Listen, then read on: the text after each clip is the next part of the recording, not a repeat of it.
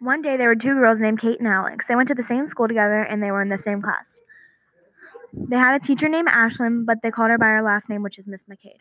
But Alex and Kate always got into fights. They've done everything to try to fix it, and nothing works. N- The next day, the new girl named Kate came, saw them fighting and came over to them and said, Are you okay? Kate and Alex kept fighting. And so Kate pushed them away. I mean, Kat pushed them away and said it louder. Are you okay? Alex said, Yes. Kate said, No. And they all left. The next day, um, Kat said, Want to be friends? They both said at the same time, Sure. Later that day, Kat, Kate and Alex got into a huge fight.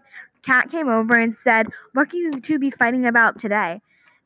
Kate said, I want IHOP. Alex said, I want McDonald's.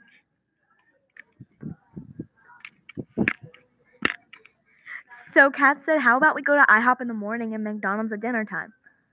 The days went on and they learned to stop fighting.